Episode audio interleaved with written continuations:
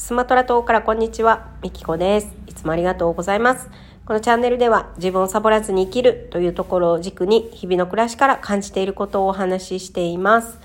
ということで今日もですね、お便りの、えー、お返事をしたいなと思います。えー、ラジオトークのお便り機能ではなくって SNS の DM からメッセージをいただきました。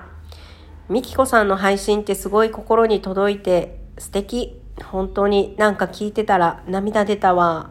ということで、メッセージありがとうございます。私自身もですね、あの、ラジオはみんなの心に響くような配信ができたらいいなと思って日々収録をしているので、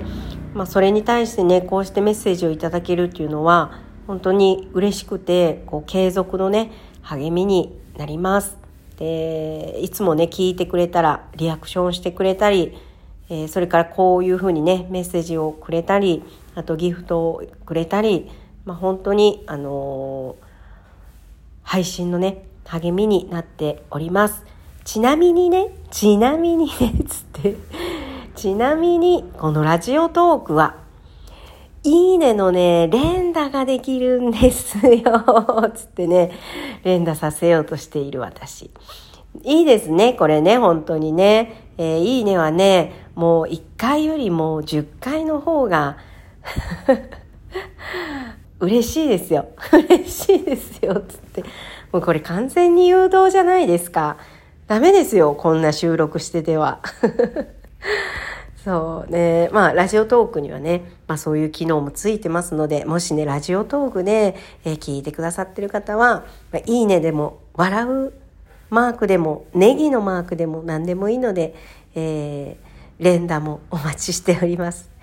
はい。で、まあ、他のメディアからね、聞いてくださっている方は、えー、反応、リアクションっていうのはなかなか、あの、できないのかなって思うんですけども、えー、各メディアからの、えー、お便り、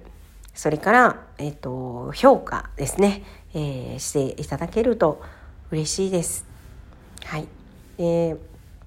私自身は、このラジオでは、冒頭にいつも言ってますけども自分をサボらずに生きるというところが、まあ、一番の、えー、伝えたいメッセージででそこを軸として自分が感じていることをお話ししてるんですね。で長らく私は自分をサボって生きていたので でようやく本当に、えー、自由をね手に入れた、えー、時間の自由場所の自由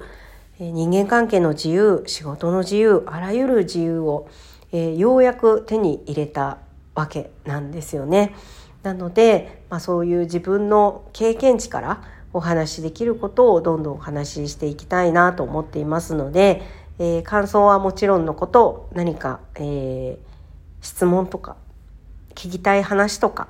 ございましたらね遠慮なく、え、メッセージください。はい、ということで最後までお聴きいただきありがとうございました。